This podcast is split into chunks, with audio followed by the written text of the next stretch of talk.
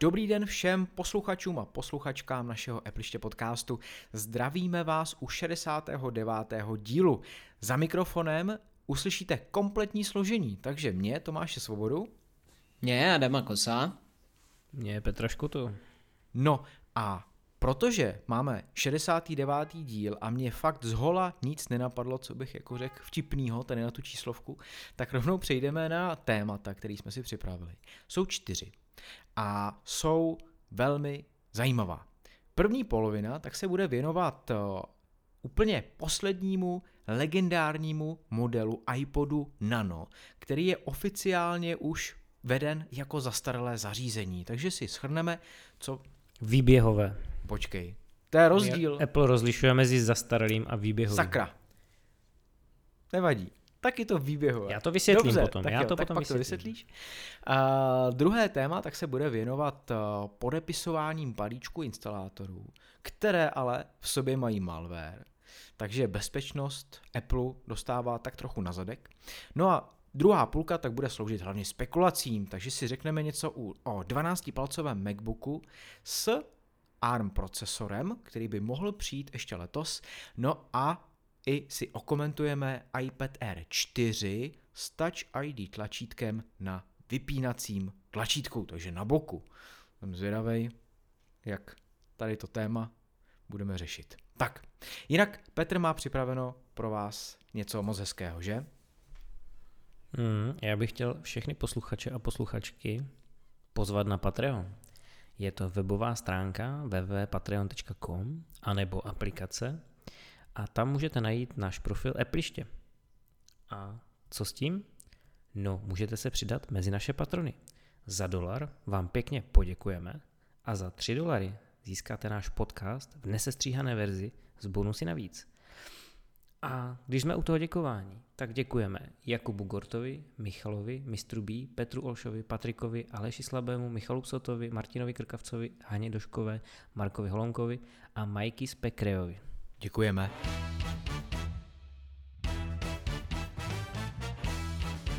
Poslední model legendárního přehrávače iPod Nano je oficiálně výběhové, zdůrazňuji výběhové zařízení.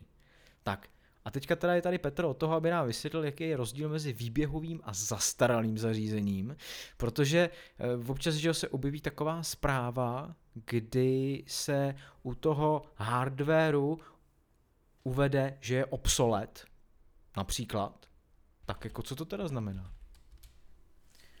No, takže abych to teda dal na pravou míru, tak v angličtině je to vintage a obsolete.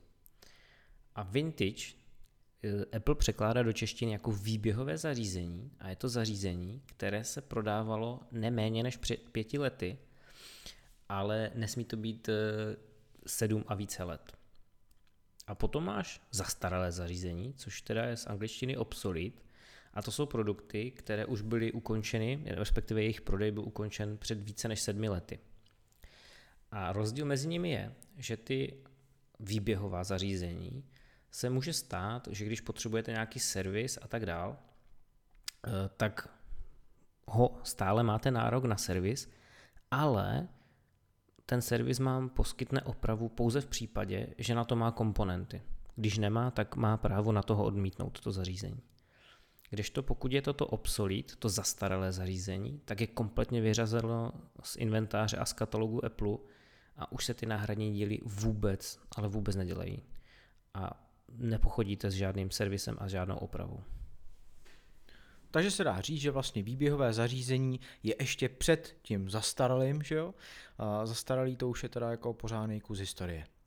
A co se týče toho iPodu Nano, tak já když se na něj tak jako koukám, a aby jsme to popsali vůbec posluchačům, tak určitě spousta z nich ví, jak ten uh, Nano vypadá nebo vypadal. Uh, má no, dole... Vzhledem k tomu, že těch generací bylo hmm. hodně a on se hodně měnil.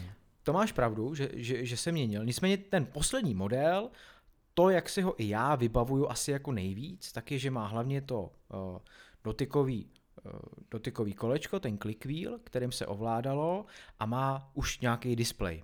To je rozdíl uh, mezi ním a Shufflem třeba, který display neměl, a bylo to ještě menší zařízení, menší přehrávač. Vidíš, tak já se teda, já ti skočím do toho a já se toho ujmu, jo, protože ten iPod Nano byl v sedmi generacích a byl tam nějaký mezi tím i refresh, čili nějaké omlazení, ale ta poslední verze, tam měla dotykový display a home button a vycházela z designu iPodu Touch. A Apple tu sedmou generaci aktualizoval v roce dva tisíce patnáct s tím, že tam přidal nějaké hezké zářivé barvičky, ale v podstatě to byla jediná jako aktualizovaná věc a v roce dva tisíce sedmnáct byl iPod Nano ukončen. To znamená, že od roku dva tisíce patnáct do roku dva tisíce dvacet je to těch pět let a proto je to výběhové zařízení. Ten iPod Nano, který si popisoval ty, tak to je čtvrtá a pátá generace. No jo, ty jo, máš takže vlastně Takže i ty si to pleteš. Hmm. No protože asi ten click wheel je pro mě tak ikonický, že prostě to mám uh, spojený s tím iPodem Nano. A je pravda, teďka teda koukám na tu sedmou generaci, kterou ty jsi zmiňoval, že má, uh, že má home button, který vypadá vlastně v podstatě stejně jako na starších iPhonech, třeba na tři G, jak byl. I s tím kolečkem takovým, on tam byl teda na, tři G, na, na tři G byl spíš takový čtvereček, že jo? U toho iPodu Nano tam je spíš taková ikonka kolečka. Nicméně, máš pravdu teda, no, ale ten se mi nějak teda fakt jako nezadal do paměti, ta, ta sedmá generace. Mě na tom fascinuje, yeah. že těch generací bylo udělaných tolik a že každá byla diametrálně odlišná od té předchozí. Mě prostě ta úplně původní uh, mi připomínala jako iPod. To, to mi dávalo takovou Klasik. tu logiku, jako to byl fakt zmenšený iPod, po případě ještě ta třetí generace, která byla zase jakoby ne na, na šířku zmenšená, ale na tu vejšku a display byl o to zase větší. Nicméně mě úplně nejvíc zbrala, co si pamatuju, tak to byla ta šestá generace, která vlastně vypadala jako vypadají dnešní Apple Watch a tehdy to jsem o ní i silně přemýšlel, že bych si nějaký takovýhle zařízení, teda konkrétně toho iPoda Nano, koupil, protože se mi to hrozně líbilo. Jediné, co mě na tom limitovalo, bylo to, že to vlastně prakticky nic moc neumělo. Vzhledem k tomu, že to mělo, tuším, i hodně malou paměť, jak to bylo malý zařízení, moc tam toho nevešlo a vzhledem k tomu, že to vlastně ukazovalo jenom ty hodiny a nic víc, než ty základní funkce, jako on už to samozřejmě něco mělo, tak jsem od toho upustil. Ale viděl jsem ho naživo, viděl jsem to i naživo na člověku, který je nosil, nebo ten iPod Nano nosil jako hodinky, kdy si k tomu nějakým způsobem sehnal ten hřemínek, který prodávali vlastně výrobci třetích stran, kdy jste si opravdu mohli koupit nějaký hřemínek a přes tu karabinu tam ten iPod Nano uchytit a vypadalo to docela efektně na tu dobu. Podobné zařízení na ruce nikdo nenosil, takže to bylo trošku exotický. No, hele, já když jako na to koukám, mně to přijde strašně jako hranatý, že vlastně se o to mohl snad i pořezat, jako skoro. Oproti, oproti Apple Watch, který jsou jako kompletně zaoblený vlastně úplně všude. Ale taky tady to mi úplně jako vypadlo, že vlastně a, ta šestá generace se blížila Apple Watchkám, a fakt tak plus minus vypadala, vypadala vlastně jako, dejme tomu, ten Shuffle, ale samozřejmě měla display.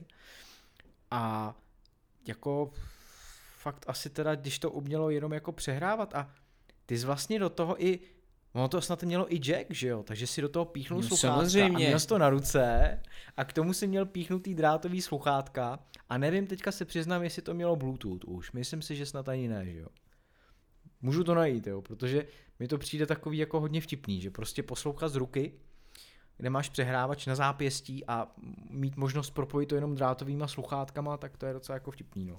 Ale tak ono to primárně k tomuhle určený samozřejmě nebylo, že jo, to bylo prostě dělaný jako spíš nástupce šaflu, který si si mohl na tu karabinu připíchnout kdekoliv na oděv a měl si to hned po ruce a vlastně jak to bylo lehoučký a malý, nic to nevážilo, tak si měl k tomu přehrávači i hned přístup. Tak tohle to mi právě přišlo, že to byla úplně jakoby krok, který měl spíš nahradit Shuffle, než být evolučním krokem Nano, který vlastně potom vypadalo úplně, úplně jinak. Ono se tehdy i spekulovalo o tom, že vlastně další generace by byly právě jako Apple Watch s tím, že by vylepšili ten iPod uh, Nano o ty funkce, které měly Apple Watch, což se samozřejmě nestalo.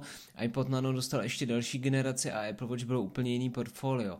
Ale ten smysl toho prostě byl, byl takový jako to nejmenší a nej... Uh, optimálnější zařízení na cesty. A já ještě přidám takovou perličku. Ta šestá generace, o které jsme se bavili a vypadá podobně jako Apple Watch, tak dokonce se nabíjela ještě tím starým dock konektorem. Takže skutečně na tom malinkém těle tak byl dock konektor, ten třicetipinový uh, port, a tím jste ho mohli nabíjet, jako tady tím kabelem. Takže to muselo být taky docela vtipný. No tak já teda přidám svůj nejoblíbenější, když už jste vyříkali teda ty své, a mě teda se líbila, mám pocit, že se to s Tomem zhodneme, protože mě se nejvíc líbila ta čtvrtá generace, která vlastně měla ten podlouhlý design, ale byl tam ten click wheel a byl tam v podstatě dominantou na tom těle byl ten display. On byl trošku obláskový, až, až mi to připomíná designy současných Samsungů, protože vlastně uh, on měl oblé i, i hrany, takže se jako trošku blbě držel. Na druhou stranu to byl hliník a měl strašně moc barev. Já jako když já to počítám by očko, tak mám snad pocit, že jich bylo osm. A vím, že tehdy spolužák měl ten červený, ten product red.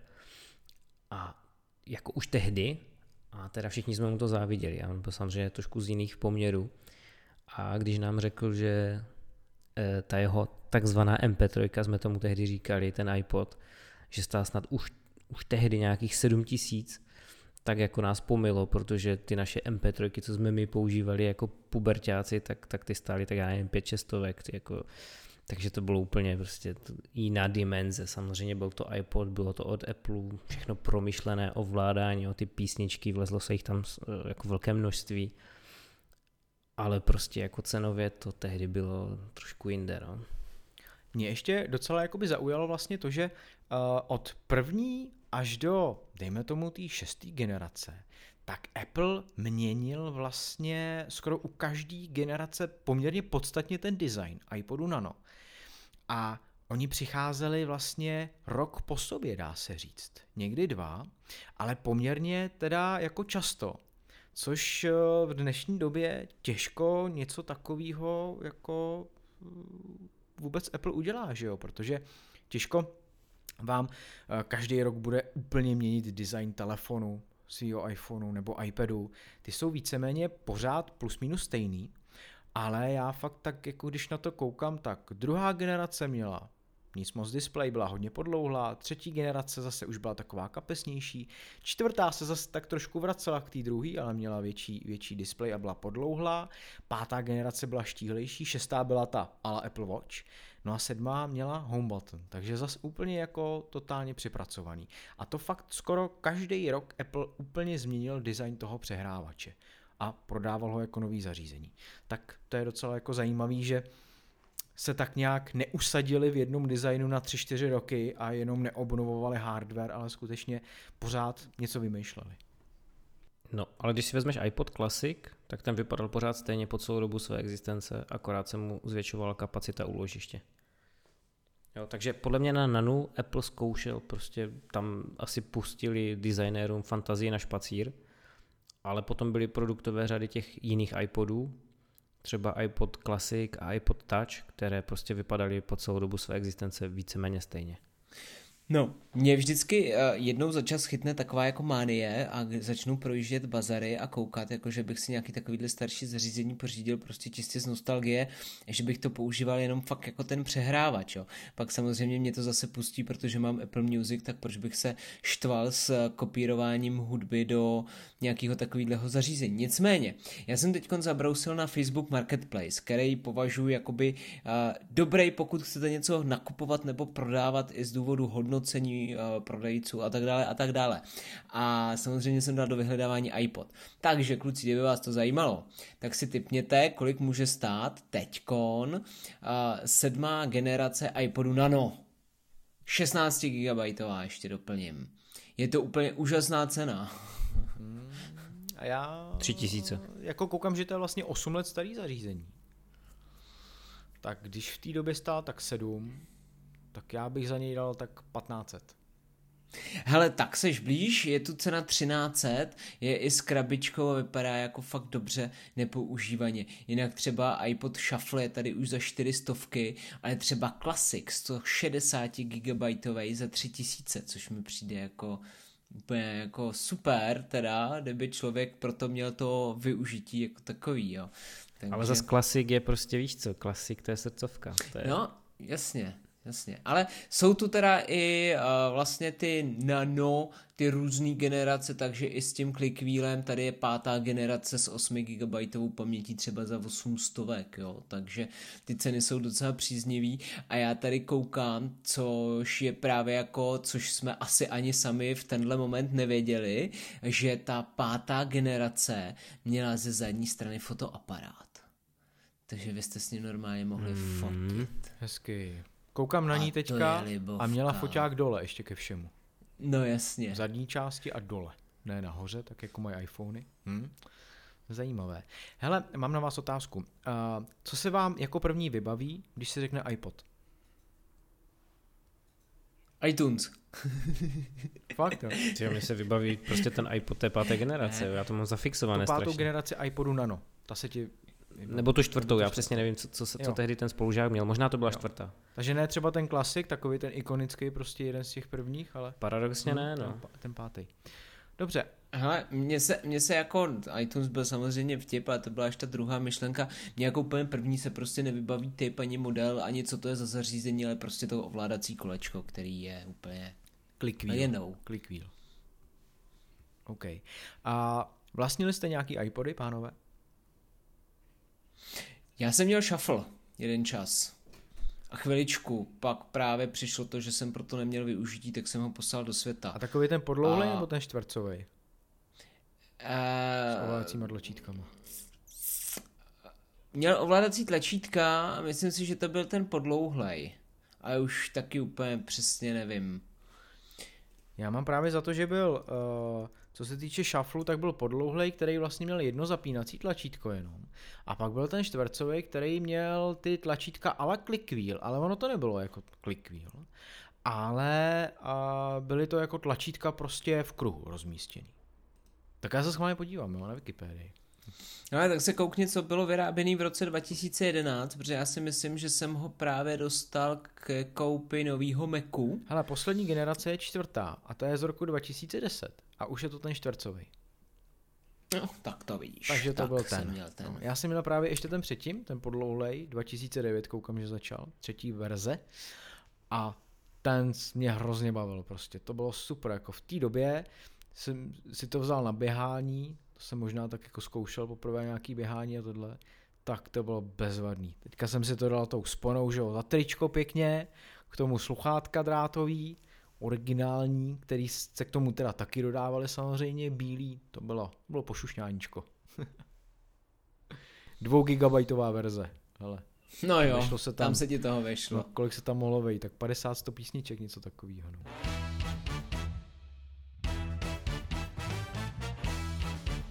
Apple opakovaně podepsal balíčky instalátorů s malwarem pro Mac. Tak když se řekne malware, tak uh, spousta lidí si vybaví nějaký škodlivý kód, nějaký viry, tak jak tomu taky někdo říká, že má zavirovaný počítač a podobně. Ale proč teda na Macu něčemu takovému dochází, když se o Macu celkově tvrdí, že v podstatě tam jako malware na ní neexistuje, nebo, nebo jako velmi málo v porovnání s počítačima s Windowsama. No tak je to pravda oboje, co si řekl. Na druhou stranu to, že jako téměř neexistuje, neznamená, že nějaké ty kusy nejsou. A těch druhů malwareu je několik a jsou poměrně rozšířené. Já začnu teda z toho druhého konce. No, on ten Mac není zajímavý proto, protože prostě nemá tak velký tržní podíl, že jo? Kdo by dělal jako nějaký složitý malware na poměrně dobře zabezpečený operační systém, který má jako reálně na světovém trhu nějakých, já nevím, osm procent, tuším podle posledních statistik, to je prostě málo. Lepší napadnou ty Windowsy, co mají nějakých devadesát. Každopádně nějaké ty kusy toho malwareu existují, a oni samozřejmě nejsou tak jako drasticky škodlivé jako na Windows, protože mají mnohem menší práva, systém více hlídá, kam aplikace přistupuje a co dělá, ale přesto existují ty aplikace. A zejména pokud jim dáte administrátorská práva, tak jako umí udělat slušnou paseku. No a co se stalo, že bezpečnostní odborníci Petr Dantini a jeho kolega Patrick Wardle odhalili, že vlastně jsou nějaké dva druhy malwareu, které se dostaly i přes ten složitý proces, který Apple nastavil na Maca, a jsou poměrně rozšířené jak na současném operačním systému macOS Catalina, tak na nejnovějším systému macOS Big Sur. Jak se to mohlo stát? Vysvětlím. Teďka, když uděláte aplikaci na Maca, tak ji nemusíte nahrávat do Mac App Store, můžete ji nabídnout volně ke stažení. Ale vy ji musíte vytvářet, zejména pokud to děláte pro Catalinu a vyšší, čili Catalinu a Big Sur, tak vy musíte ten balíček zabalit do toho instalačního systému s vývojářským certifikátem. No a pokud je takhle podepsaná ta aplikace, tak vám ji systém umožní spustit, i když není vlastně z Mac App Store. Apple se takhle brání, aby vlastně si nemohl udělat každý, kdo chce, prostě nějakou verzi, nějaké aplikace a potom je jako nabízet ke stažení a lidi by si tím pádem uh, zavirovali nebo nechali napadnout ten vlastní Mac. No, tenhle proces by vlastně měl jako chránit toho uživatele, protože Apple ty certifikáty nevydává na počkání a údajně je zatím ještě nějaký proces, který by měl zkontrolovat tu aplikaci. Jenomže kontrola aplikace na macOS je trošku složitější než kontrola na iOS, kde je všechno sandboxované, ty aplikace nemají práva v podstatě dělat téměř nic, kromě nějakých vyhrazených funkcí, které jim dává A P I operačního systému. Mac je komplexnější a svobodnější, takže samozřejmě ty kejkle se tady dělají dělat různé a už se to hůře kontroluje. No. A tady tihle výzkumníci odhalili, že vlastně ten malware se maskoval jako instalátor Adobe Flash Playeru, což mě fascinuje, že ještě tohle dneska někdo jako stahuje, když samotné Adobe Flash Player nepodporuje. No, každopádně byly maskovány takhle, byly podepsány vývojářským certifikátem a ten malware patřil do kategorie adwareu, což jsou takové škodlivé programy, které vlastně odposlouchávají příchozí a odchozí webovou komunikaci. A pokud jsou na stránce reklamy, tak je nahrazují vlastními reklamami, případně zobrazují reklamy navíc, že vám třeba vyskakují z ničeho nic okna na nějaké stránky, produkty a tak dále. No, takže tady tenhle malware se vlastně dostal přes ten certifikační systém a nejenom, že byl podepsaný Applem pro Catalinu, ale už je vlastně podepsaný i pro macOS Big Sur, který je teprve v beta verzi, je připravovaný. Můžu mít dotaz? Petře, no určitě, na tebe. Určitě mě. Řekni mi teda jakožto mě, absolutnímu uh, lamě, uh, co mám dělat, abych nechyt nějakýho bacila na Maca?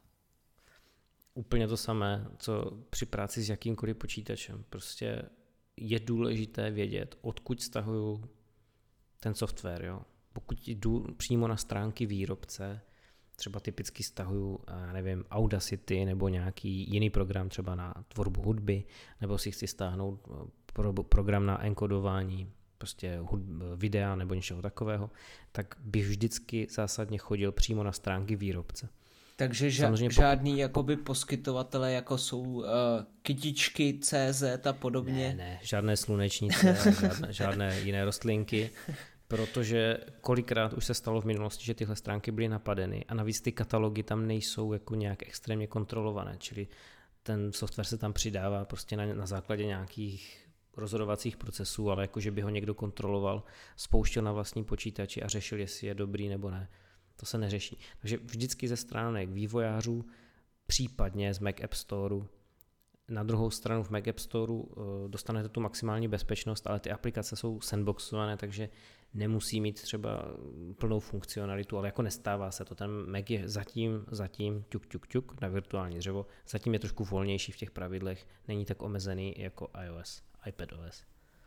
Dá se... Chce to používat rozum. Hmm. Dá se už teď říct, jakým způsobem se situace změní v případě přechodu Apple na jeho vlastní procesory, na ty ARMy? Je tam nějaká změna potom, která by mohla nastat v tomhletom případě? Je, určitě uh, přibude těchto pokusů, protože já si myslím, a je to moje domněnka, Na jednu stranu by se dalo říct, že to bude složitější napsat, protože to bude jiná architektura, budou to jiné instrukční sady, vlastně A R M je úplně něco jiného než x osmdesát šest, což je Intel a A M D, v našem případě Intel, protože v Macích jsou Intel procesory, ale na druhou stranu já si myslím, že ty tvůrce škodlivého softwaru bude lákat to, že oni napíší jeden program a můžou ho zkusit protlačit jak na Maca, tak na iPad, tak na iOS. A tam opravdu nejde ani tak o ty viry, jako které se opravdu v dnešní době už nevyskytují v té podobě, jak jsme to znali třeba v devadesátých letech. Ale tam jde opravdu spíš o ty záškodnické programy, jo? Že ti třeba budou krást data a posílat je někam na tajný server, jo? Což prostě nemusí zachytit ani ty kontrolní mechanismy Apple. Můžou prostě třeba šifrovat nějaká data, můžou to být právě tyhle advery, můžou prostě dělat nějaké kejkle, kopírovat něco, co nemají a tak dál. A tím, že vlastně ta platforma bude sjednocená, protože doteď jsou vlastně že jo, Mac aplikace, iPad aplikace, iPhone aplikace. Ale tím, že Apple přijde na vlastní procesory, tak už nebudou Mac, iPad nebo iPhone aplikace. Budou prostě Apple aplikace na Apple procesory. A to na jednu stranu usnadní práci vývojářům, na druhou stranu to může usnadnit práci lidem, kteří chtějí dělat škodlivý software. Já když tak koukám, nebo spíš jsem teda poslouchal uh, o tom flashplayeru, jo. Tak uh, řekněte mi, kdy naposled jste ho potřebovali nainstalovat a použít? Pamatujete si to? Nepamatuju, člověče. Nevím. Vím, že do svého prvního MacBooka v tom roce dva tisíce jedenáct jsem ho instaloval z nějakého důvodu, z jakého to už si nepamatuju. A jestli ho měl teď ten můj předchozí, nevím, ale je fakt, že teď, co mám nový stroj, tak... Uh, Automaticky jsem ho nešel instalovat, protože dokud něco nepotřebuju, tak to neinstaluju a zatím žádná potřeba taková nepřišla, abych ho instaloval, takže vůbec netuším jako ani teď, k čemu už je to dobrý a k čemu by bylo dobrý ho mít v tom počítači. No, on v podstatě už není podporovaný ani Adobe a většina internetových stránek se ho zbavila, protože prostě to byl jeden velký bezpečnostní problém za druhým, takže... Steve Jobs proti němu brojil tehdy jako hodně. Bylo velké halo vlastně, když na iPhoneu podporovaný nebyl a později nebyl podporovaný ani na iPadu. Zatímco na Androidu ze začátku byl, ale i Google ho potom odpustil od té podpory, přesně nevím, které verzi Androidu. Takže jako Flash Player umřel a v Google Chromu už taky není, tam byl kdysi integrovaný, takže v podstatě on tak nějak jako, tahle technologie vymizela. No, dneska, dneska všechno to, co umí Flash, nebo uměl Flash, už umí prostě H T M L pět, C S S a JavaScript, což jsou ty nejnovější moderní technologie webové, takže není potřeba na to mít nějaký Flash, nebo ještě v horším případě Microsoft se pokoušel dělat tu vlastní verzi, která se jmenovala Silverlight, což měla být konkurence pro Adobe Flash, tak jak má Microsoft ve zvyku dělat furt vlastní technologie a nabízet je jako konkurenční řešení. Tak vlastně v podstatě tam to taky jako nějak se nerozšířilo. Na druhou stranu Microsoft měl tu páku, že v těch biznisových jako prostředích nebo v těch státních zprávách a tak dál, tak tam ten Silverlight byl hodně navázaný na Internet Explorer, což je vlastně problém do dneška. No, no se... Internet no, Explorer pojde. Už je taky mrtvej, ne? Je mrtvý, ale ve státní správě máš hodně, hodně, hodně prostředí, kde prostě ten Explorer doteď jede a já, když jsem třeba ještě pracoval před dvěma roky v nejmenované I T firmě, tak původní verze softwaru, který byl vyvíjen pro firmy, tak fungoval primárně na Internet Exploreru, takže tohle neštěstí tady ještě stále existuje. Já musím jenom říct, že jsem dohledal uh, Adobe Flash Player instalátor, který jsem si stahoval uh, dvacátého pátého července letos. Takže k něčemu jsem Aha. ho asi potřeboval a napadá mě možná nějaká taková služba třeba, která přes Flash má řešeno nahrávání, upload a podobně, tak jako to mi tak možná napadá, že... No a tohle už dneska nepotřebuje. No hele, ale nevím, proč jsem ho stahoval, teda dvacátého pátého července, což je vlastně měsíc a půl ani ne, zpátky, tak asi k něčemu jsem ho potřeboval. Nebo si šel na nějaké stránky, které byly... infikovány a on to ve skutečnosti není instalátor Flashe a je to třeba tady tenhle malware, o kterém to jsme ne, se bavili. Tam, tam, tam nechodím na takovýhle stránky. To ne, to určitě není to ono. Já mám, vybraný, já mám vybraný stránky, kam chodím a vím, že jsou bezpečný v tomhletom případě. Nicméně ještě u toho Silverlightu jsem chtěl říct, že poměrně nedávno a nevím, jestli pořád ještě třeba ho netlačí uh, stránky od uh, U P C, teď už snad teda je to Vodafone, nicméně jejich služba Horizon, kde vy si můžete přehrát sedm dní zpátky jakýkoliv pořad, který běžel v televizi. A e, mají webový prostředí, který vyžadovalo instalaci Silverlightu. A myslím si, že ještě tak rok zpátky určitě, jestli ještě teď nevím, ale vím, že jsem to tam viděl poměrně nedávno, takže tam jako ještě na tom jeli.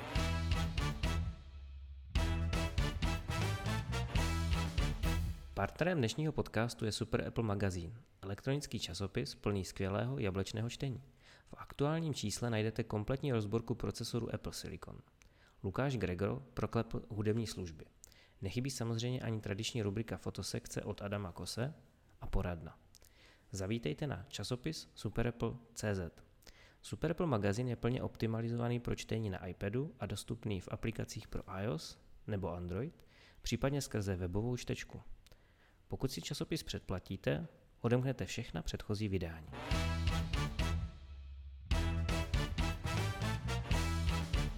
Nový dvanáctipalcový MacBook, poháněný vlastním Apple procesorem, tak jak ho nazývá společnost Apple Silicon, ale je zatím samozřejmě A R M architektura, by měl se ukázat už letos. Tak. Je to něco, co vás zajímá? Stoprocentně. Schválně jsem se takhle zeptal, protože jsem čekal tu tvoji odezvu, že to je něco pro tebe, co by tě rozhodně zajímat mělo, i když ty teďka máš stroj, že jo, momentálně už pořešený. Ano, mám. Ano, ale uh, pokud teda by Apple skutečně vydal takovejhle uh, stroj, tak uh, bylo by to něco, nad čím by si, Adame, uvažoval do budoucna, do blízké budoucnosti? Prosím tě, já abych to shrnul. Můj dvanáctipalcový MacBook z roku dva tisíce patnáct šel do věčných lovišť, respektive křemíkového nebe. Řešil jsem náhradu, tu jsem řešil něco přes měsíc, pracoval jsem na záložním stroji z roku dva tisíce jedenáct, což se ku podivu, ale fakt ku podivu úžasně dalo i se starýma systémama. Všechno jsem odbyl na webu, takže úplně bez problémů, nicméně jsem si říkal, že už je třeba postoupit dále a hlavně mi bylo jasný, že do konce roku nevydržím na něm, nehledě na to, že to je hlavně zá, sice záložní stroj, ale pořád manželky, takže ta ho potřebovala taky sem tam využívat a to víš, samozřejmě ho potřebuje zrovna v ten moment, kdy ho potřebuješ ty, takže uh, no nic, asi je vám jasný, jak to dopadalo, blbě, já prohrál jsem, takže... Uh, jsem pořídil nový stroj, pořídil jsem z roku dva tisíce šestnáct zase MacBooka dvanáctipalcového. Uh, z toho důvodu, že nemělo pro mě smysl investovat velký peníze do nějakého funglnového stroje, protože očekávám, že stejně za rok to bude ta první generace se odlazovat, tak ta, za ten rok a půl, v tenhle moment, když to tak řeknu, bych pořídil nějaký novej, teda s tím Apple Siliconem a tenhle ten bych měl jako záložní, kdyby se s nějakým strojem prostě fakt něco podělalo, jakože ať si to člověk nepřeje, tak se to stále stává. A ten dvanáctipalcový MacBook je pro mě naprosto ideální. Za prvý, když jezdím na cestách, jako ne, že by jich bylo zas tak moc, ale... je lehký, je sakra dobře přenosný a skoro ho necítíte na zádech ani v ruce, což je super. Nehučí, protože má pasivní chlazení, což je super. A když jsem v kanceláři, používám ho tak, že ho mám zaklaplej, mám ho na stole a mám k němu připojený periférie, jako je monitor, Bluetooth, trackpad a klávesnice. Tím pádem on tím, jak je malej, tenkej a skladnej, tak na tom stole nezabírá ani tak moc místa, jako třeba třináctipalcový stroje, který prostě by pro mě neměly smysl, protože na těch cestách ten jeden palec stejně nepoznám a na tu domácí práci mám samozřejmě obrovský monitor, který mi e, dělá veškerý komfort, takže dvanáctipalcový MacBook s procesorem Apple Silicon je přesně to, na co já bych se těšil a co bych od Apple chtěl, ať už teď, nebo prostě až si budu kupovat no, nový stroj, protože když ho vydá už teď, tak já počkám na to, až bude ta druhá generace, která bude odladěná a tu si koupím. Pokud teďkon vydá jenom nějakýho Era nebo pravděpodobně teda Era, by se dalo asi soudit, tak bych si počkal prostě, jestli by pak nakonec s tím dvanáctipalcovým MacBookem stejně nepřišel třeba za ten rok. No, jelikož mají být všechny stroje do dvou let přeměněný na Apple procesory, tak určitě jako to bude co nevidět. Nicméně já ještě přidám další informace uh, ohledně uh, té novinky, protože podle uh, čínského serveru China Times, my víme, jak to teď s tou Čínou je, takže věřit můžete, nemusíte samozřejmě, uh, tak uh, ten stroj by měl vydržet něco mezi patnáct až dvacet hodinami na jedno nabití. Takže vlastně mi se skoro až zdvojnásobila ta výdrž, která byla původně u dvanáctipalcového MacBooku. Tobě vydržel, Adame, jak dlouho? Bylo to těch deset hodin plus minus, jak se deklarovalo, nebo osm? Aha, určitě minus, ale kolem těch osmi hodin tý úplně easy nenáročný práce, jo. Myslím si, že ze začátku určitě. Pak už mi to psalo, přidejte baterii do opravy, ale ze začátku asi vydržel tak jak, ne samozřejmě tolik, ale jako vydržel dost, to jo. Takže pokud ta informace je aspoň trošku pravdivá, patnáct až dvacet, a brali bychom tu spodní hranici kolem těch patnácti hodin, no tak to by fakt bylo jako hodně zajímavý zařízení. Má mu zůstat velmi nízká váha pod jeden kilogram, já jsem si zjistil, že původní dvanáctipalcový MacBook vážil devět set dvacet gramů, takže fakt ani ne to kilo. No a Apple hodlá do něj integrovat procesor A čtrnáct X, který interně nazývá jako Tonga. Je to jako ta malá zemička, která hraje dobře rugby. Nicméně je, je to procesor, který bude mít dvanáct jader, takže zase jako zřejmě Apple jde trošku dál, protože co se týče iPhoneu, tak tam ty jádra samozřejmě už teďka to má hodně rozdělený, tak dvanáct jako jader tam není, pokud se, pokud se nepletu, osm z nich má být jako těch výkonnějších a čtyři mají být úspornější, takže asi jako hodně zajímavý vyhlídky. Co říkáte? A mlčíte. Ne, já čekám na Petra, jestli se vyjádří. Já už jsem asi své Já, já mlčím, řekl. Protože jak já se spustím, tak jako... Víte, znáte mě. Jen se spustíš právě, o toho tady si. Hele, podívej se, jo. patnáct hodin dneska umí i, pro, i notebooky s Intel procesorem. Já si vzpomínám, když jsem měl ty starší generace MacBooku Air, já jsem tady jako nikdy nevlastnil, já jsem měl vždycky možnost zápůjčky, bezplatné, měl jsem se dobře. Tak jsem měl třeba na čtvrt roku půjčený MacBook Air dva tisíce dvanáct nebo tak nějak, nebo dva tisíce třináct, já už teďka z hlavy nevím, ale jako tam jsem vytáhnul úplně v pohodě těch patnáct hodin. Samozřejmě kancelářské práce se stlumeným displejem a jenom psaní prostě ve Wordu nebo v Pages nebo v něčem takovém. Ale ty éry původně, ty staré, jako ty byly neuvěřitelné, co se tady týče výkonů na baterii. Takže to bylo jako parádní. A dneska máš prostě počítače, které ti patnáct až dvacet hodin dají na baterii a mají Intel procesor. Takže jako já vím, že jsme v Apple světě, takže nám to připadá jako něco úžasného, že se toho posadíme na zadek. Ale takovéhle jako přenosné počítače existují. Apple není navíc jediný, kdo jako šlape do ARMu. Jsou tady menší společnosti, které vydávají vlastní počítače z ARM, třeba Pinebook, které pohání primárně Linuxové distribuce a jsou tam nějaké ARMové čipy a ty vydrží jako dvanáct čtrnáct hodin úplně bez problému. Tudíž já věřím, že těch patnáct hodin i víc se dá s vlastními čipy od Apple dosáhnout. Takže tohle jako může být úplně realita. To, že procesor bude mít dvanáct jader, samozřejmě, protože prostě je to jiná architektura a je to takzvaná risková, tam je redukční instrukční sada, to znamená, že ten procesor jede hodněkrát jednodušší sadu instrukcí, zatímco ty intelovské procesory mají prostě komplexnější tu sadu instrukcí. To znamená, že ty, aby si měl ten výkon, tak ty to právě doháníš tady tímhle brutálním počtem jader, který ve výsledku ale je velmi úsporný, jo, protože prostě ne, ne, neděláš zbytečně ty komplexní instrukce, když děláš třeba jednoduché činnosti. To znamená, abych, abych to jako do, nějak poličtil, těch dvanáct jader zní na, na papíře naprosto geniálně, ale ve výsledku je to nutnost, abyste vlastně dosáhli pořádného výkonu toho armového počítače. No a co se týče tady těch spekulací, upřímně já jsem na, na téma dvanáctipalcového MacBooku napsal asi čtyři články do Super Apple magazínu. Zpočátku jsem byl nadšený a tahle myšlenka mě prostě nedokázala opustit, ale aktuálně já jsem spíše naladěný v tom, že Apple nevydá dvanáctipalcový MacBook. Apple vydá třináctipalcový MacBook Air s vlastním Apple Silicon procesorem, protože dvanáctipalcový MacBook ustoupil v rámci to, toho, čemu Apple říká, co je to počítač. A snaží se v téhle kategorii tlačit iPady Pro. A já tomu věřím, třeba se pletu. Pleteš. Já nejsem žádný analytik, Pleteš. ale prostě iPady Pro momentálně jsou v kategorii, která by zbytečně kanibalizovala prodejem dvanáctipalcových MacBooků.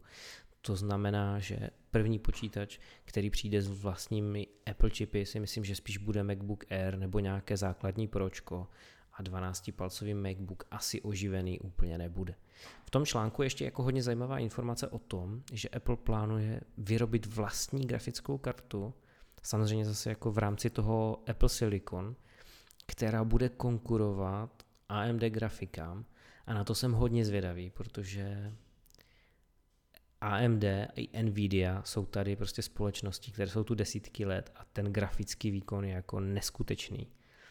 Takže já věřím tomu, že Apple udělá nějakou jako vlastní grafickou kartu, protože prostě bude muset, aby v těch profesionálních strojích dokázal nabídnout nějaký výkon. Na druhou stranu pochybuju, že za pár let jejich práce na jejich vlastních procesorech a vlastních grafikách, že doženou prostě ty, ten deset ten náskok těch dekád, co mají ti výrobci grafických karet. Roman Maštalíř to komentoval tím, že oni nepotřebujou, že oni půjdou cestou té specializace a cestou toho, že vlastně si to optimalizují pro co potřebujou, protože oni si řeknou, OK, naši uživatelé stříhají video, stříhají podcasty, dělají prostě D J a dělají s Photoshopem. Takže my tu grafickou kartu, tu vlastní, navrhneme pro tyhle činnosti a pro ten zbytek to prostě tak výkonné nebude, ale to nám je fuka, protože prostě uživatelé budou chtít toto. Čili, že Apple neudělá jako nějakou mega výkonnou grafickou kartu typu karet od A M D a od Nvidia, ale že vlastně udělá nějakou specializovanou grafickou kartu přímo pro ty Macy. A ta si myslím, že taky nebude určitě ve dvanáctipalcovém MacBooku, ale že to je spíše hudba nějakého MacBooku Pro, buď třináctipalcového, spíše šestnáctipalcového. No, když jsi zmínil toho analytika, že si na ní nechceš hrát, tak Ming-Chi Kuo si na ní nehraje, on skutečně analytikem je. A ten zase na to má trošku jiný názor a myslí si, že jako první tak přijde MacBook Pro, právě ta třináctka, že dvanáctipalcový MacBook to nebude, anebo že to bude prostě Air. A jinak ještě říká, že příští rok tak se dočkáme i iMacu, což už samozřejmě zase je daleko výkonnější zařízení než MacBooky, nebo mělo by být.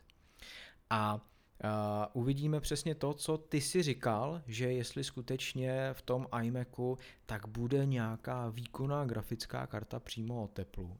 A to jsem jako hodně zvědavej, protože skutečně iMac je stroj, je počítač, který si kupují uživatelé, kteří potřebují ten výkon, aspoň většina z nich, a potřebují skutečně dělat nějakou grafiku, eh, renderovat video a podobně. Takže jako tam jsem taky hodně zvědavý eh, na to, jak to bude fungovat. Ale tak nějak se jako mi přijde vlastně to, co my tady pořád jako omíláme, že se fakt jako stahujou mračna nad eh, nějakým hraním, že jo. My už jsme to probírali eh, v x dílech dozadu, eh, hraní her na Macu. Ale fakt všechno tak nějak jako pořád napovídá tomu, že Apple chce mít ty Macy hlavně na tu práci, na tu kreativitu a ty hry prostě opravdu totálně odsunul na mobilní platformy. Nebo jenom se mi to zdá, nebo skutečně pořád jako... Apple, já jsem to tu jednou říkal, možná víckrát, já to říkám pravidelně, Apple nikdy hrám nefandil. Steve Jobs je přímo jako nesnášel, protože prostě on viděl jenom tu kreativní vizi a, a všechno musí být kreativní a kde si co si. Takže ten vztah Apple k hraní prostě byl vždycky stejný a ta podpora tam byla víceméně nulová. Ono se občas jednou za uherský rok v, v Apple objevil někdo, kdo prostě těm hrám trošku fandil, ale...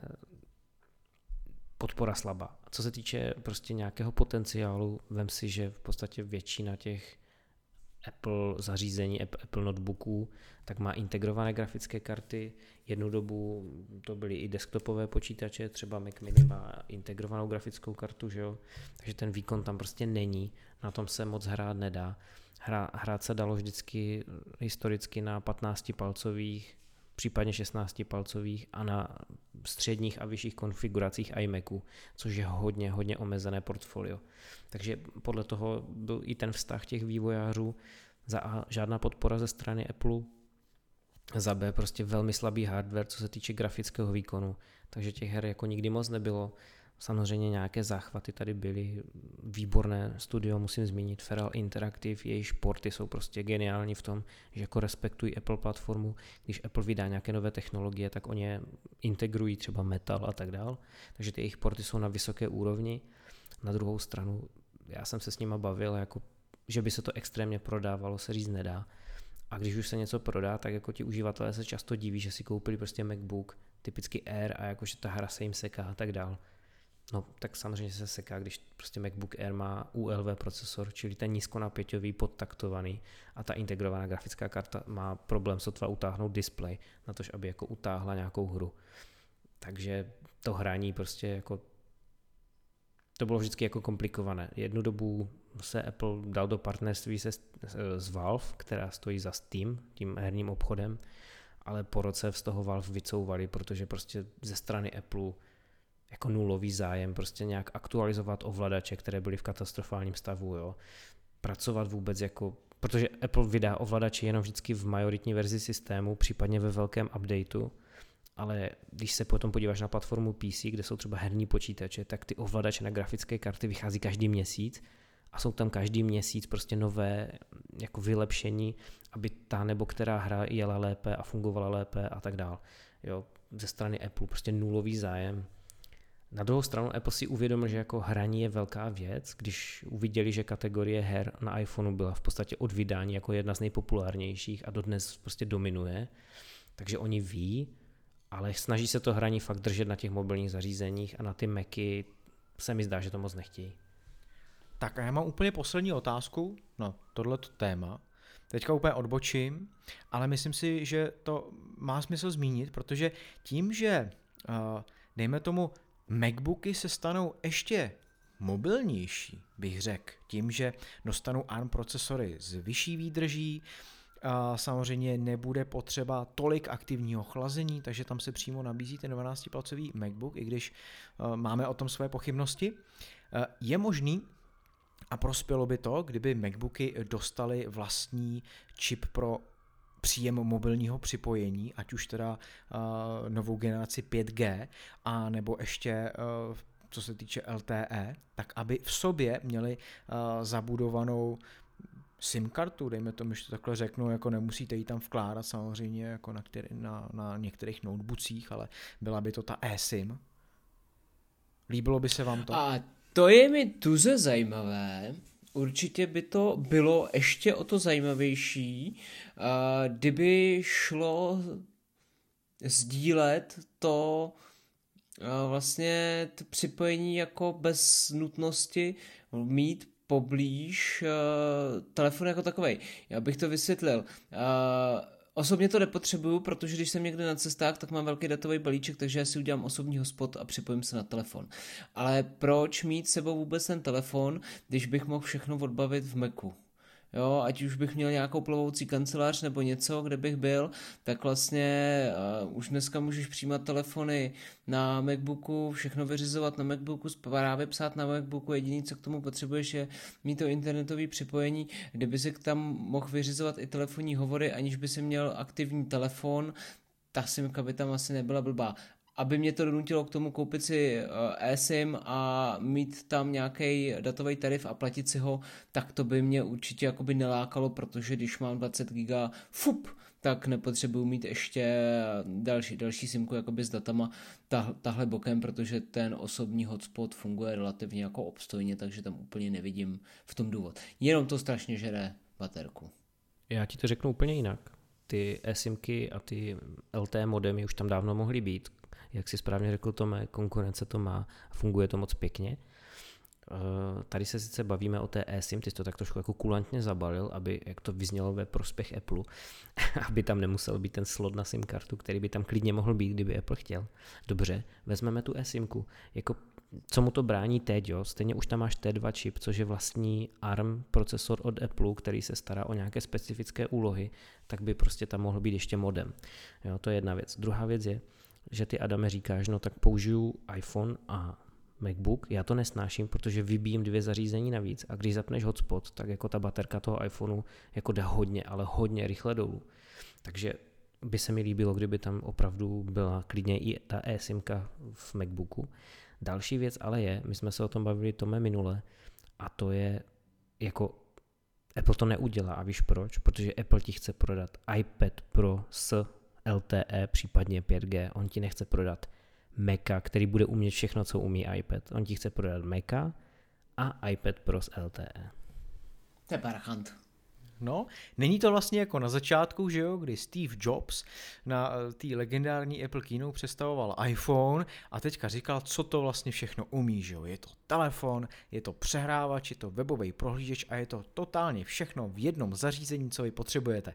Tak teďka by tohleto Apple asi neřekl.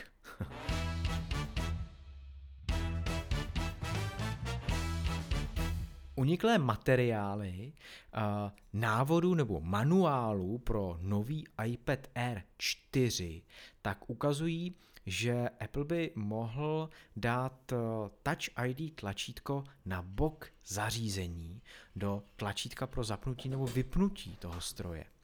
Což je řešení, které používají některé telefony konkurenčních značek, a snímač otisků prstů mají skutečně na boku v tom vypínacím nebo zapínacím, jak chcete, tlačítku, ale pro Apple by to byla teda naprostá novinka. A bylo by to něco, co bych řekl, že je skutečně jakoby ne-Apple řešení, protože ještě jsme to neviděli. Vždycky Touch I D bylo uh, dole pod displejem, ale samozřejmě tím, že uh, by design vycházel z iPadu Pro, to znamená naprosto minimální rámečky, kam by se už to tlačítko domovský plochy nebo home button, jak chcete, nevešlo. A samozřejmě zase True Depth kamera, která by vepředu mohla být, je poněkud možná nákladnější. Tak integrace Touch I D na vypínací tlačítko se nezdá asi jako úplně špatný nápad. Co vy na to? Adame. Hm, já jsem ti dával přednost tím mlčením, víš? Hele, pokud bych to bral tak, že budu mít větší displej, uh, jo, asi jo, asi je to v pohodě, když je technologie True Depth kamery tak drahá, že tam nemůžu dát Face I D, potřebuju tam mít Touch I D, chtějí zvětšit displej, zmenšit rámečky, tak ať to vrznou prostě na tu stranu, budiš. Uh, já si myslím, že hlavně iPad nepoužíváte tak často a v tak krátkých intervalech jako iPhone, tím pádem ho jednou zapnete a pracujete s ním delší dobu. Nepotřebujete ho furt vyndat z kapsy, jasně, že se tam nevejde, ale dobře, tak z batohu, nebo z kabely, nebo uh, tak něco. Takže vlastně to omezení toho uživatele tam nebude tak strašně veliký, když bude nekomfortní to mačka, to tlačítko. Já si myslím hlavně, že to nebude tak přesný, protože Touch I D nebylo přesný samo o sobě, nikterak extra zvlášť u mých prstů, abych to specifikoval a blíže upřesnil, protože určitě všichni jsou s tím nadmíru spokojení a nedají na něj dopustit. Mně prostě nefungovalo tak, jak jsem si představoval, a tady vzhledem k tomu, že to bude menší plocha, jiný tvar, tak to bude určitě ještě horší, protože vlastně ta plocha nebude snímat celý prst, ale jenom ten kousek prstu, nějaký ty drážce. Takže já to vidím jako takovej úkrok stranou, kdy vyrobíme nějaký levnější zařízení, čili základní iPad, ale protože už neuspějeme s velkýma rámečkama, protože lidi chtějí mít displej přes celou čelní plochu, tak to uděláme tímhle stylem, protože nebudeme přece kopírovat jiný výrobce, který mají Touch I D ze zadu toho zařízení, čili na zádech. Na iPadu mít Touch I D na zádech, jako na telefonu se trefíš, že jo? Já bych chtěl vidět, jak se trefíš, tyjo, u iPadu Air, třeba do, do jabka, jako, aby si udělal Touch I D. to, to asi ne. Ale mně se ten návrh celkem líbí, jo? On sice tak trošku, jako nevím, jestli nebude konkurovat iPadům Pro, protože ten design je v podstatě stejný, ale to, to už je iPad, který by mohl být v relativně přijatelné cenové hranici. Navíc by měl podporovat e, Smart Connector, čili je možnost připojení Magic Keyboard a to zní hodně zajímavě. No a to, že tam bude Touch I D, tak to mě jako stejně putná, protože já mám ještě větší pro- problém než Adam, protože já mám prostě suchou kůži na, na prstech a mě teda nikdy jako z zdravotních důvodů Touch I D nefungovalo, takže já bych stejně zadával heslo vždycky, ale jak říká správně Adam, prostě na iPadu většinou pracuješ nebo teda dlouhodobě konzumuješ ten obsah, takže když ho jednou odemkneš, tak prostě s ním nějakou dobu pracuješ, že jo. Takže to neřešíš jak na tom telefonu, kde uděláš cvak, cvak, cvak, uděláš něco, za chvíli to zase vytáhneš z kapsy a jedeš. Vypadá to hodně zajímavě. Hmm. Ten smart konektor by samozřejmě teda měl mít, on už ho má i vlastně poslední generace iPadu, toho úplně nejlevnějšího zařízení, jenom mini ho stále nedostal, asi kvůli velikosti samozřejmě, protože zase takhle malá klávesnice na takhle malý tablet by asi nebyla úplně pohodlná. Nicméně na těch únicích tak se zdá, že by se ovládal úplně stejně jako iPady Pro, takže byste švihli nahoru, abyste se dostali na domovskou obrazovku, stejným způsobem byste přepínali a vypínali aplikace, ze zhora z pravého horního rohu švihnutí dolů by otevřelo ovládací centrum a podobně. No a novinkou ještě v materiálech je, že by měl mít U S B C konektor, takže Lightning by skutečně vypustili už i u řady Air a nahradilo by to U S B C. Tak to asi taky smysl dává, že jo? U S B C je super, jako to není co dodat. Tak, no a teď mi ještě řekněte, asi úplně na závěr, protože nevím, co ještě bychom tady jako dál říkali, protože ten únik je jakoby poměrně jasný, ale uvidíme, jestli skutečně tomu tak bude. Dozvíme se to asi do konce letošního roku, protože nějaký iPad by vydat Apple ještě do roku dva tisíce dvacet měl. A tak mi ještě řekněte, jestli skutečně máte takový jako v posledních týdnech nebo měsících větší a větší nutkání přejít z Macu na ten iPad. U Petra je to jasný, že jo, tím, že teďka nastoupil do školy, tak tam jako určitě ten iPad přijde k duhu. A Adame, u tebe je... máš jako takový choutky, poslední době třeba, hele, vyprdnu se na, na MacBooka a fakt prostě budu mít iPad a budu na něm dělat většinu pracovních záležitostí?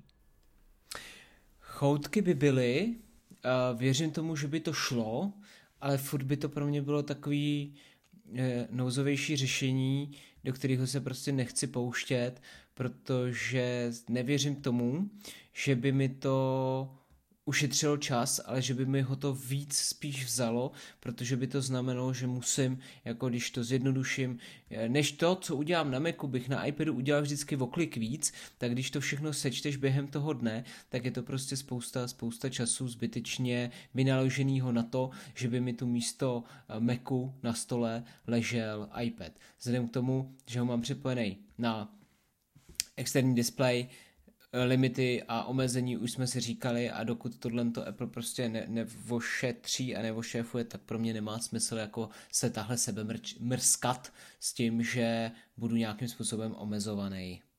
Jinak by mě to lákalo, jako věřím tomu, že by to šlo, že by se mi to i líbilo, ale kdyby to fungovalo sto procent. No já se ptám proto, protože teďka samozřejmě můžeš k iPadu připojit klávesnici, můžeš připojit myš a můžeš ho v podstatě ovládat stejným způsobem jako ten MacBook. Dejme tomu, že ho připojíš i k tomu externímu monitoru, samozřejmě až Apple a doufejme, že co nejdřív vyřeší ty poměry stran a zrcadlení a, a rozšířenou plochu a podobně, tak ta situace taky bude jako lepší, ale jestli si fakt jako dokážeš představit, že místo toho MacBooku tam máš nějaký iPad na stojánku, máš ho připojený k externímu monitoru, kde se zobrazí tak jako toho MacBooku obraz a máš k tomu myš a klávesnici, po případě, jak jsi říkal, klávesnici a trackpad. Ano. A v tom prostředí, v tom prostředí iPadOS plnohodnotně prostě pracuješ tak jako na macOS teďka. Ano. Hm. Tak jo. Tak Petře, jestli chceš ještě něco dodat, tak můžeš. Já bych dodal zase to, co už jsem tady říkal před chvílí, že Apple to možná ani nechce řešit, Protože prostě pokud chceš rozšířenou plochu a chceš pracovat jako s více monitory, tak to pro Apple je multitasking a k tomu máš určený Mac.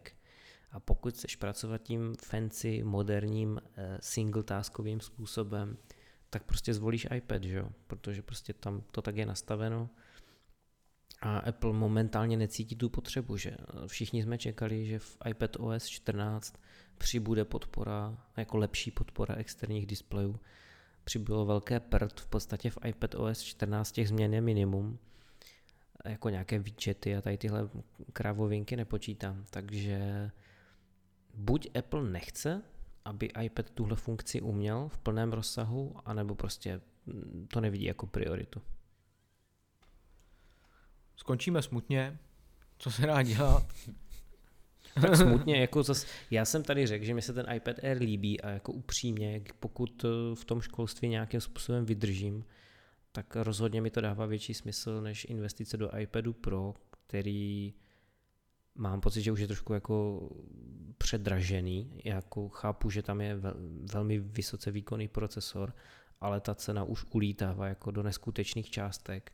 A pokud by iPad Air čtyři, který vychází z designu iPadu Pro, nabídnul nějakou rozumnou cenu kolem třeba šestnáct tisíc, plus k němu si dokážu představit teda tu přepálenou Magic Keyboard, tak ale je to pro mě jako hodně, ale hodně zajímavé řešení aktuálně teďka do školy.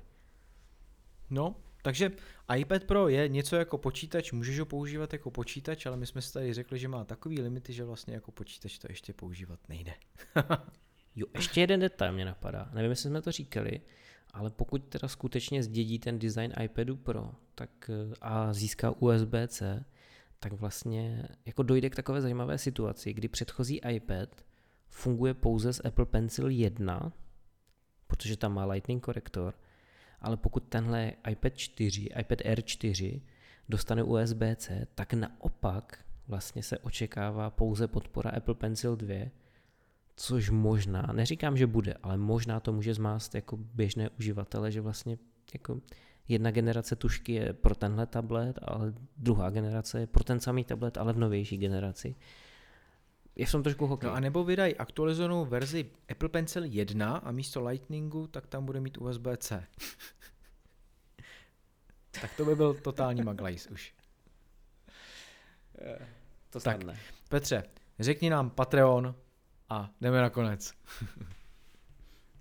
Dobře, tak přátelé, mám říct hned Patreon, tak já bych vás pozval všechny na Patreon, což je webová stránka i aplikace w w w tečka patreon tečka com, případně aplikace Patreon v App Store. A proč vás na ní zveme? No, protože se můžete stát našimi fanoušky. A to za dolar, za který pěkně poděkujeme, anebo za tři dolary, za které nejenom pěkně poděkujeme, ale ještě získáte nesestříhanou verzi s bonusy navíc. Tak, my se s vámi loučíme. Každý nový díl můžete vidět i na našem webu, nebo spíše slyšet, epliště tečka cé zet, samozřejmě v tradičních podcastových aplikacích, které jsou Spotify nebo Apple Podcasty. Využijete i další aplikace, YouRadio Talk nebo Lekton, webovou mixcloud tečka com, no a určitě ještě jsem na něco zapomněl, protože ty služby se různě propojují a určitě nás můžete slyšet ještě někde jinde. Tak, my vám děkujeme, šedesát devět končí, už se těšíme na sedmdesátý díl, zase příští čtvrtek a uvidíme, v jakém složení, snad opět uslyšíte naší trojku. Tak, ahoj. Čau vás. Čau, čau a pokud chcete, nezapomeňte nám dát pěkné hodnocení na Apple Podcastech.